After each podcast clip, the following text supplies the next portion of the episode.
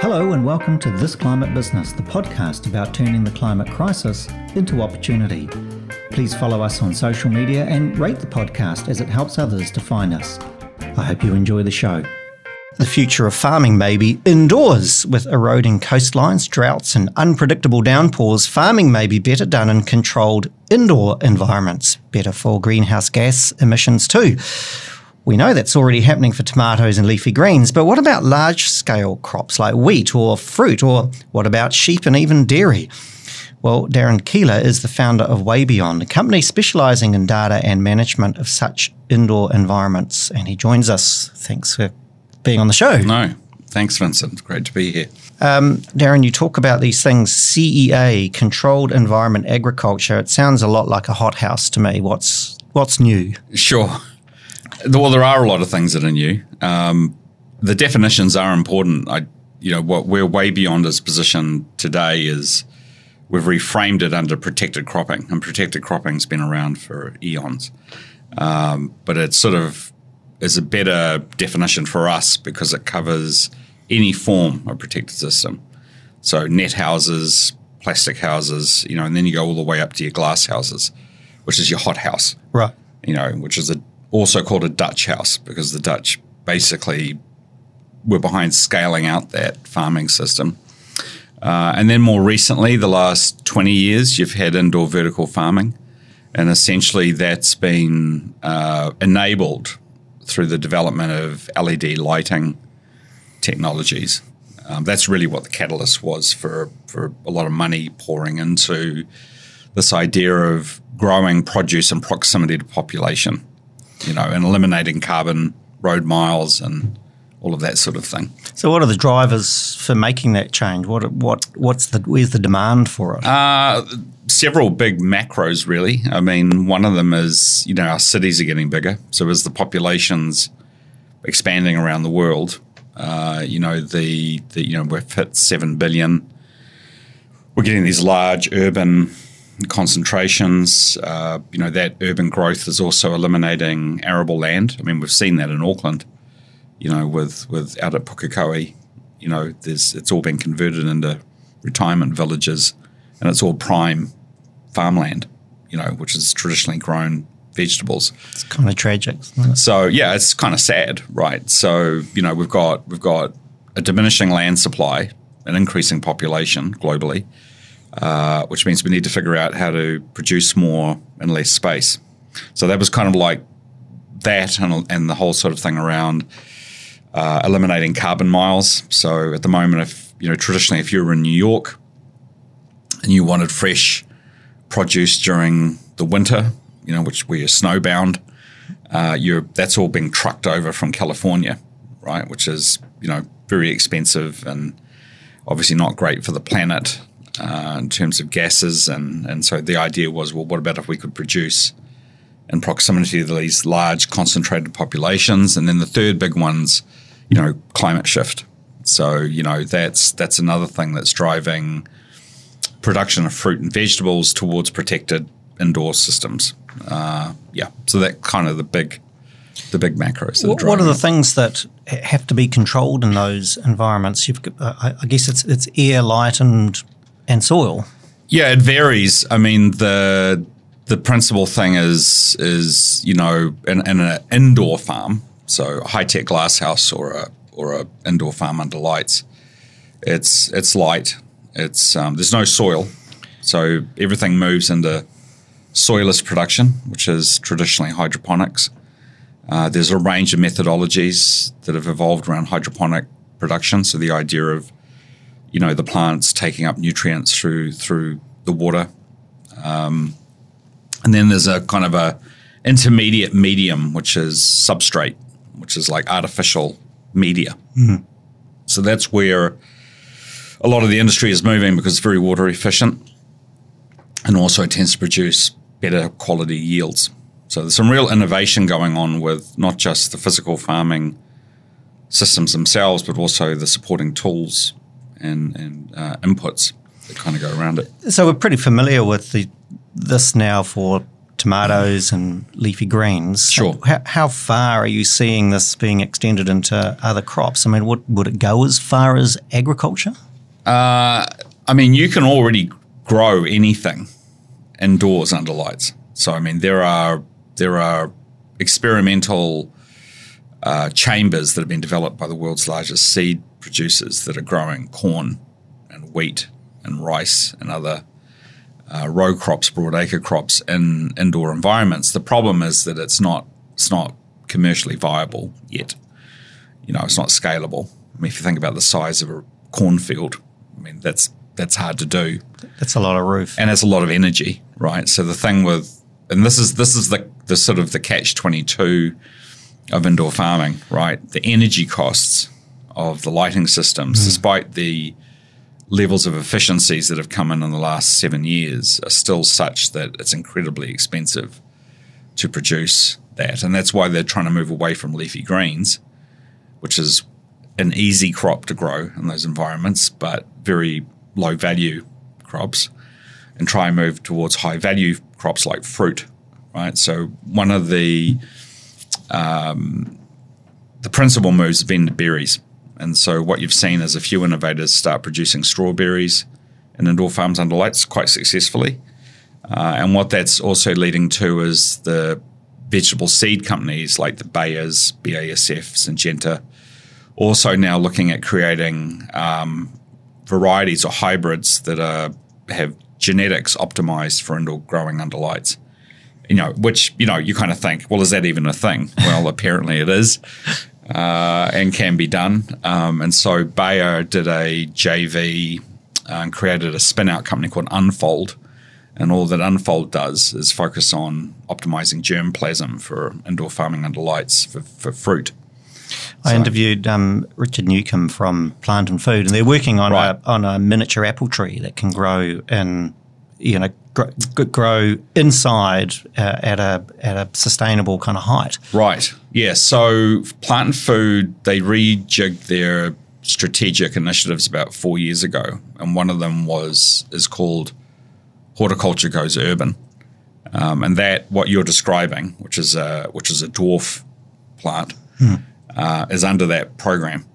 Uh, and so they're strategically, you know, they take a long term view, 10, 20 year view of where they need to go with developing, you know, genetics that can be licensed uh, and create unique uh, produce for New Zealand producers. So uh, that's what they're doing, and they're they're optimizing, you know, what otherwise was stuff left on the shelf. Like you know, ten years ago, you're going, well, what am I going to do with a dwarf, a dwarf plant? You know, and then suddenly it becomes relevant because you know this whole thing of, of indoor farming's emerged.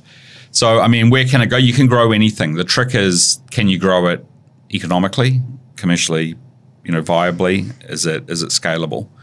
Um, but there is certainly investment pouring into it, whether it's genetics, you know, developing the farming systems themselves, and more, and also importantly, educating people.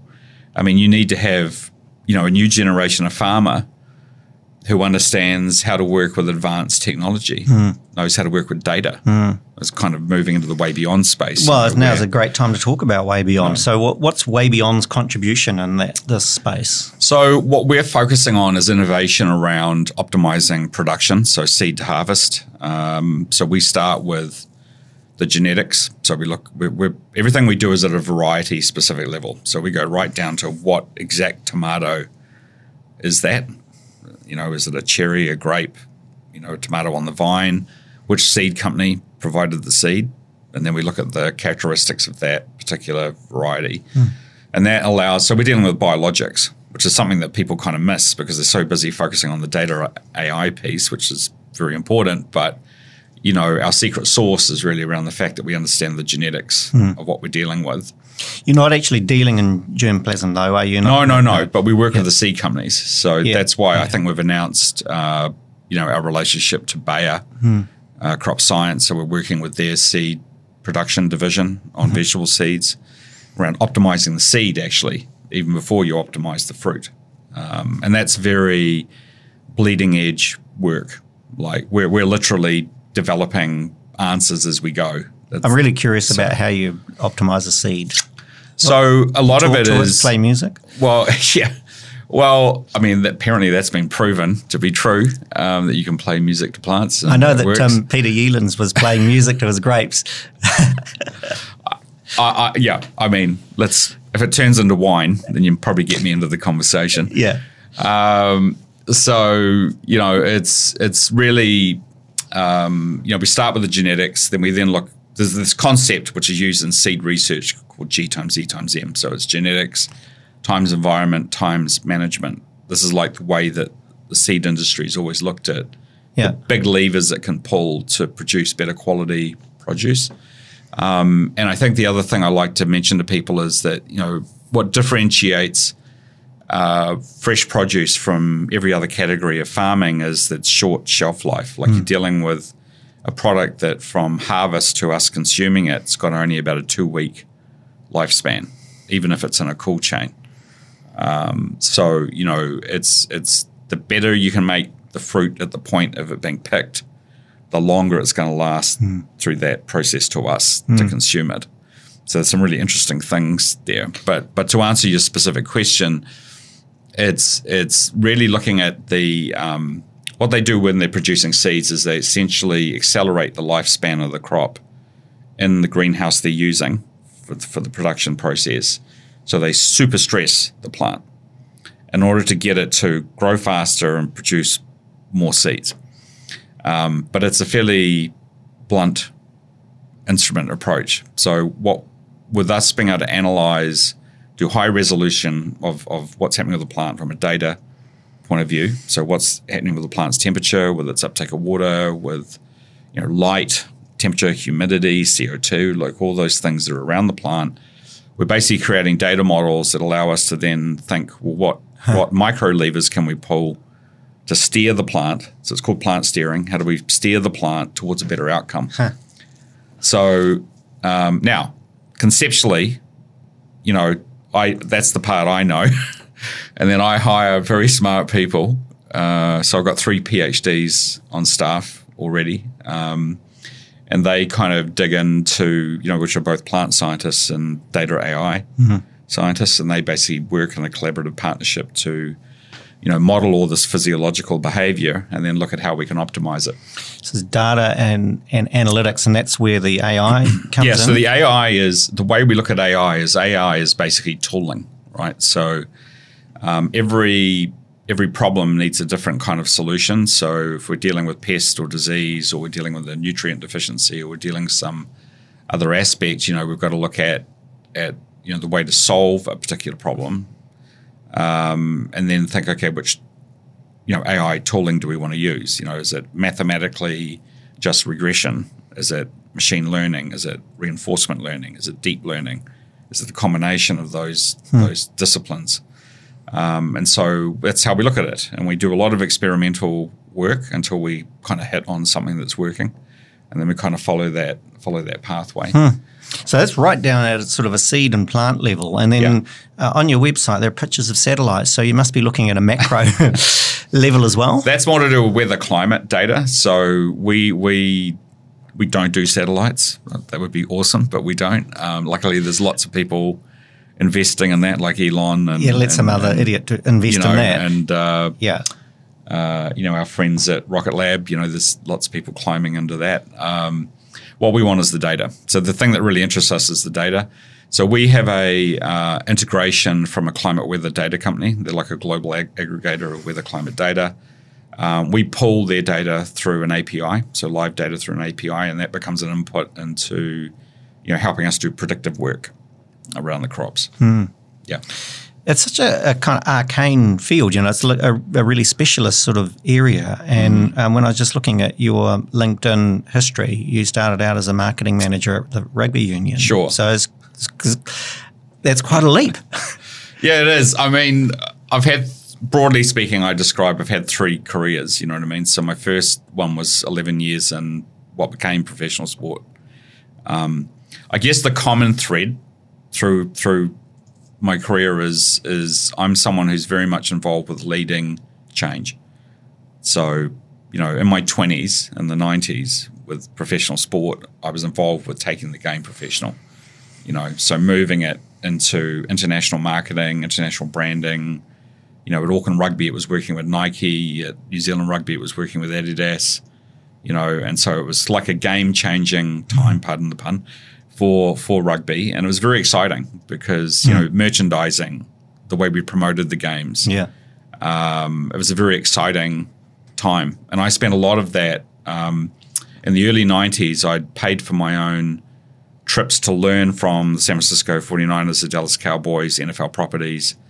Again, that's the way I work. I go and find the best people at whatever it is that I'm doing, and I learn from them, and then I bring it into what I'm doing. So that happened in professional sport. I then segued out of that into the tech sector by being involved with the America's Cup program. So I got contracted by Compaq Computers uh, to run their America's Cup program or the New Zealand part of it. Uh, and then they got me into tech proper. Uh, and about four years into that, I decided I wanted to be a CEO. Um, so then it was about working my way up through through HP, as it was then, Hewlett Packard. And I had nine years with that Compaq HP career, which was awesome. It was one of my favorite parts of my professional life. I learned a lot. Um, and then I went on and ran various multinational subsidiaries of other companies. But it was all tech at this point. So the thing is, the exciting thing was that all the way through to when I finished my corporate career in 2013, I was just constantly working with Microsoft, Cisco, SAP, IBM. You know, it was I was exposed to all the latest things. So when I came out of that and then went wandered the wilderness for two years, looking for what my next part of my life was going to be, um, I came across AutoGrow.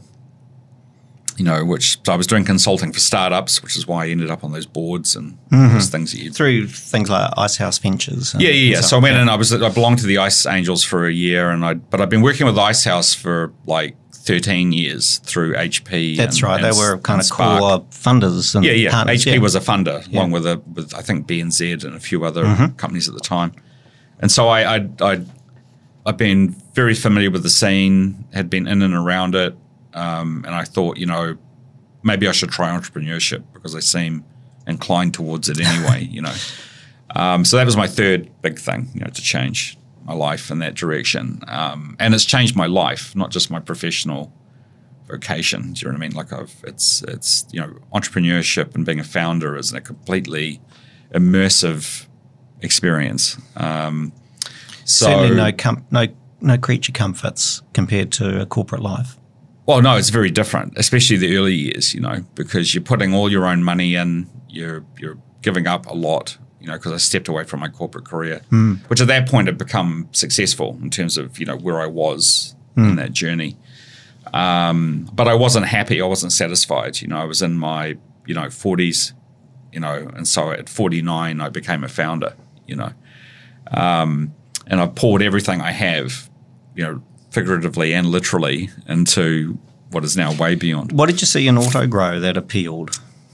The cool thing about Autogrow, so the, the sad thing was that Jeff Broad, who was the founder of Autogrow, had passed away about 18 months before I met the family. So it was actually the two sons um, who who were trying to manage their father's legacy um, and were struggling with it because even though they're both very smart guys, they weren't experienced with operating a, a company. But they were very passionate about keeping their dad's legacy alive. What did it do, Autogrow? So they were doing, um, they were in controlled environment ag and, and protected systems, but they were doing um, uh, automated climate control and irrigation. So they were using essentially embedded technology, so computing technology actually, to you know manage irrigation, uh, manage nutrient feed, manage climate, and so they ended up. Um, I mean, they they were an awesome story because they they when I met them, they were in about twelve countries. When we sold Autogrow to Bluelab in Tauranga uh, about 18 months ago, we were in about 45 countries, you know, so over eight years of owning that business. We'd scaled it quite a bit. Um, but it was it was through that I learned a lot about the industry so that when I was contemplating everything we were going to be doing way beyond, which is quite a different business, but broadly in the same sector, uh, you know, I could I could borrow off that all the time. So some of the innovation we saw there was like in the, in Southeast Asia, which is one of the areas where we really built Autogrow up. um, you know, was the fact that there were young entrepreneurs coming into the sector to move out of field-based farming, which again touches on one of those points you raised earlier, and move it into indoors. So put it under plastics, and you know, put it into substrate, and they're growing uh, things like ginger. So ginger plants, which are typically you know the root vegetable uh, grown as soil, they're growing them in hydroponic pots. It makes, just makes so much sense, doesn't it? It does, and so Yeah. what they're getting is they're getting they're getting higher density production because they can get more ginger into a, s- you know, a smaller area. They're able to quality control, you know, the product through the life cycle, Yeah. Um, and you know they're utilizing less water, less nutrients, less labor, and and so you know what I mean. It's almost like the perfect. Yeah, you see these sort formula. Of pockets of brilliance, and you must have seen these as part of kind of this was your journey into the space, right? And you, Yeah. you must have seen what was happening in the Netherlands as well, where they just have these vast um, arrays Sure. of glass houses producing. I mean, there's some really weird statistics about how much food is produced by Holland in this tiny little country, which should be underwater. Yeah, well, I mean, when I talk about like I'm speaking at the German uh, New Zealand Chamber of Commerce next week, and I mean one of the one of the things there is that is that the Netherlands and Germany, you know, they're right next to each other, and and there's a lot of crossover with with you know Dutch technology having gone into southern Germany to do greenhouse production at scale. Um, so that glasshouse technology, which they developed, or I should say, refined over the 50s, 60s, and 70s, that became like the benchmark for the whole global sector. And and you know when you look at the high tech glasshouse production in Canada, the US, um, Australia, I mean that's all come from Dutch Dutch systems. Um, but but I often point out, you know, that they are a lot like you know if you look at the similarity between the Netherlands, Israel, and New Zealand. We're all small countries. We all punch way above our weight in agricultural, horticultural production um, because we're small, we have to do that, you know, and that was sort of the thing that's that's cool about what the Netherlands created is they took this very small, you know, landscape and managed to do, you know, a, you know, meat production, dairy, Yeah. horticultural production, all within a relatively small space and do it really efficiently over hmm. time. And they learnt a lot because when they started, they used to call the tomatoes they produced in the 60s water bombs because there was so much water in them that they it was virtually an unusable Right. fruit. So it looked like a good tomato until you bit into it, you know. Um, but they managed to refine all that by developing new tomato genetics and then and then you know refining it over time. Um, so they've kind of always been the benchmark, but we're a challenger to that. Do you mean in the growing side or in the ag tech side? Uh, both. So in the production output, Okay. Um, but they've been very challenged in the last sort of 20 years by Spain and Morocco. And our customers are in Spain and Morocco. So we're working with the large scale, um, what we call low to mid tech, so plastic houses and net house space production. But you know, a, a glass house in the Netherlands or a farm is typically around about 10 hectares, so 10 rugby fields in scale. Our producers, the smallest one is about 150 hectares, and more commonly, they're 450 hectares. So the scale that we're working with is massive. Um, one customer we have called African Blue in Morocco, they've got 470 hectares of blueberry production. That is more than New Zealand's entire berry farming industry, owned by one operator. Um, and it just gives you some idea of the difference in, Yes. in scale. and proximity to markets too. So they're Right. close, right on the Yes, doorstep. they're exporting into Europe, and therefore they're competing with the Dutch and the German producers. I saw a um, fantastic model of, um, I think it was called Sunrise in Adelaide, where they were using uh, solar energy for desalinating water, which ran their hydroponics. Right. Um, so the whole thing was a clo- you know genuinely Closed closed, loop system. loop system. yeah, Uh, is that kind of going to be the typical sort of scenario? Because It's- you say the energy use is massive. it's where the right? high tech. I mean, if if you're in the developed West, you know this is kind of where it's all gone. So you know there are operators in the US who've built literally built power stations to support the energy needs of the high tech glasshouse production, uh, and then what they do is they they um, they sell off surplus production onto the grid. It's quite clever. So they're energy producing, self sustaining for for their own operations. Any surplus energy they create, they just sell it to the to the grid. Um, it's quite cool. Through the venture capital company I'm involved in, we've invested in Hot Lime Labs. Oh yeah, sure. Which is an, mm-hmm. another example of kind of like a it's it's ag tech, um, but it's really tapping into this uh, a kind of a new dynamic really around clean tech. It is. I mean, Hot Lime. Uh, I saw an announcement from them recently. I think they raised some more money, or there was some. Yes. Yeah, that was the moment for us. Right. Yeah. So, so well, I mean, the thing raising money for ag tech is really hard, right? So it's it's really fantastic when any ag tech innovator gets money because compared to say fintech or you know consumer tech or gaming tech, you know they can raise money much easier. Is that right? Oh yeah. I mean, ag tech is hard. Ag tech, food tech, biotech. You really would think out of you know, uh, an environment where we've had this long history of science and innovation in agriculture, you would have uh, an appetite for it. You would think so.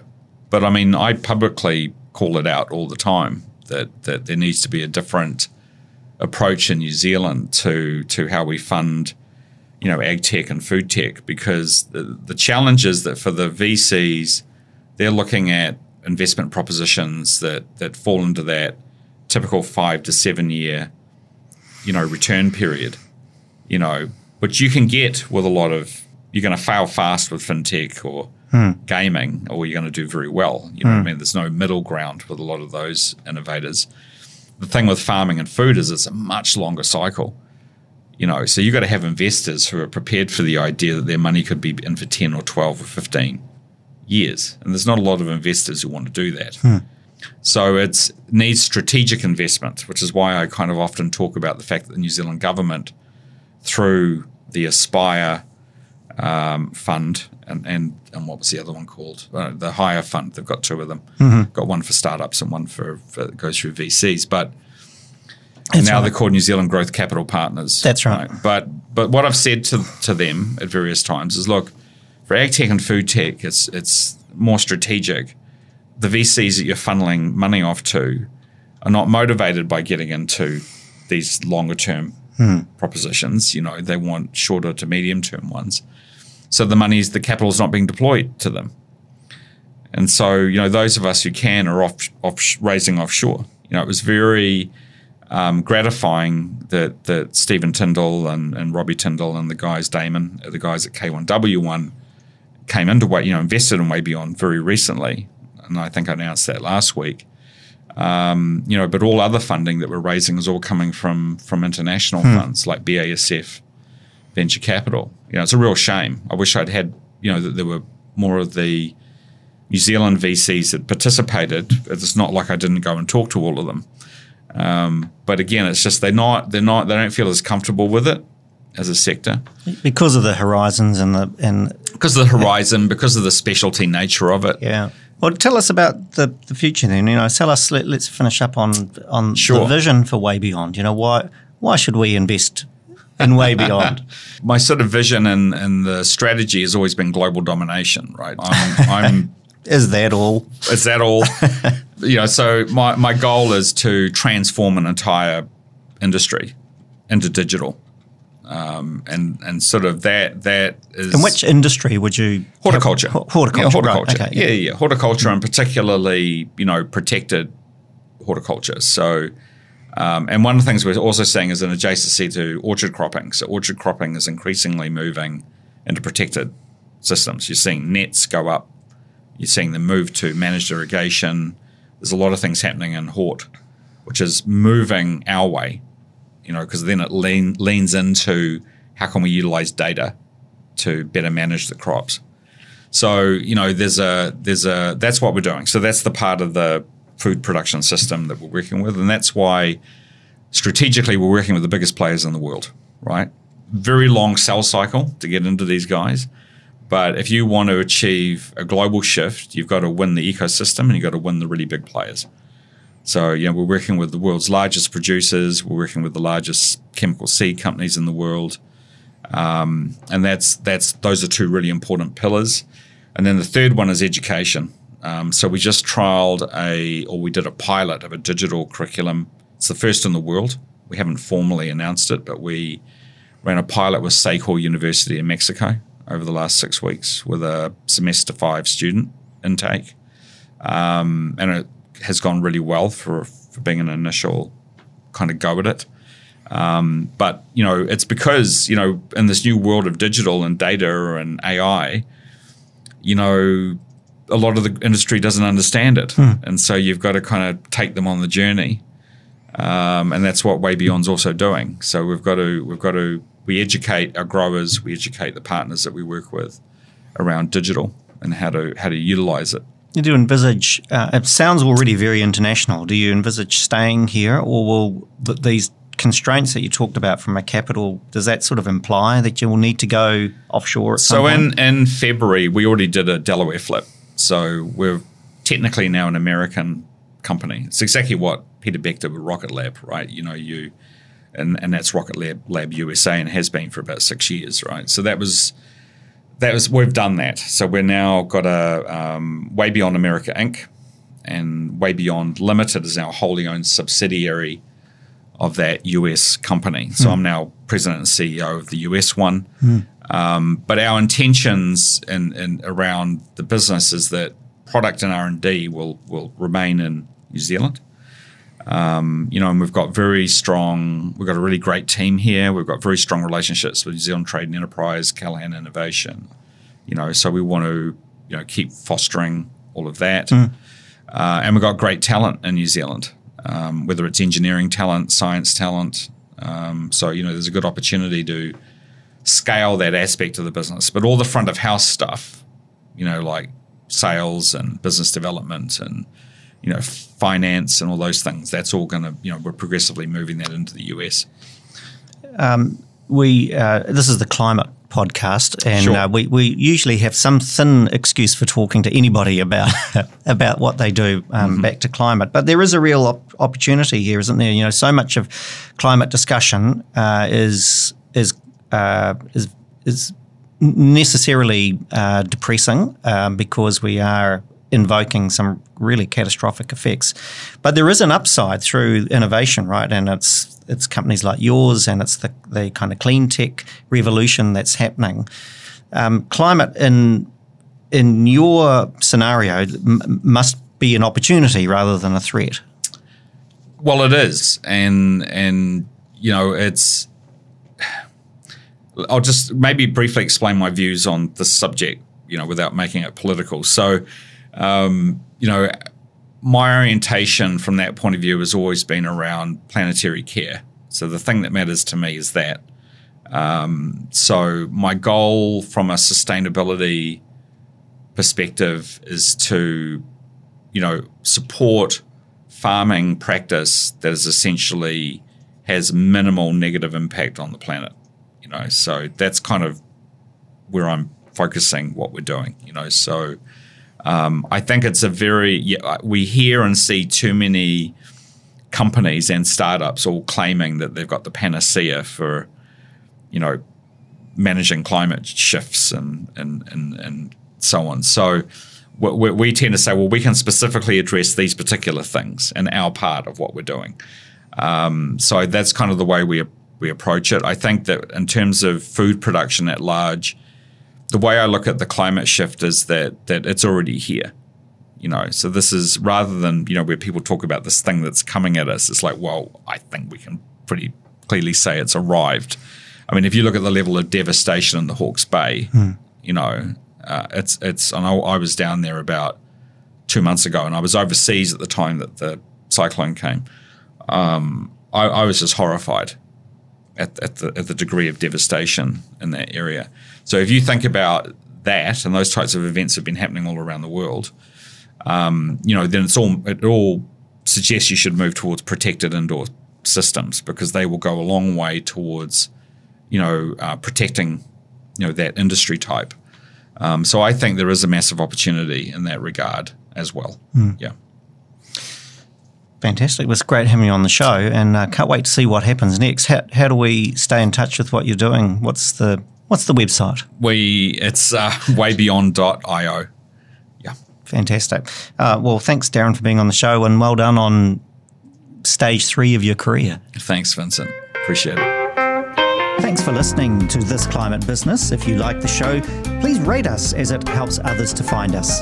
Ka kite anō.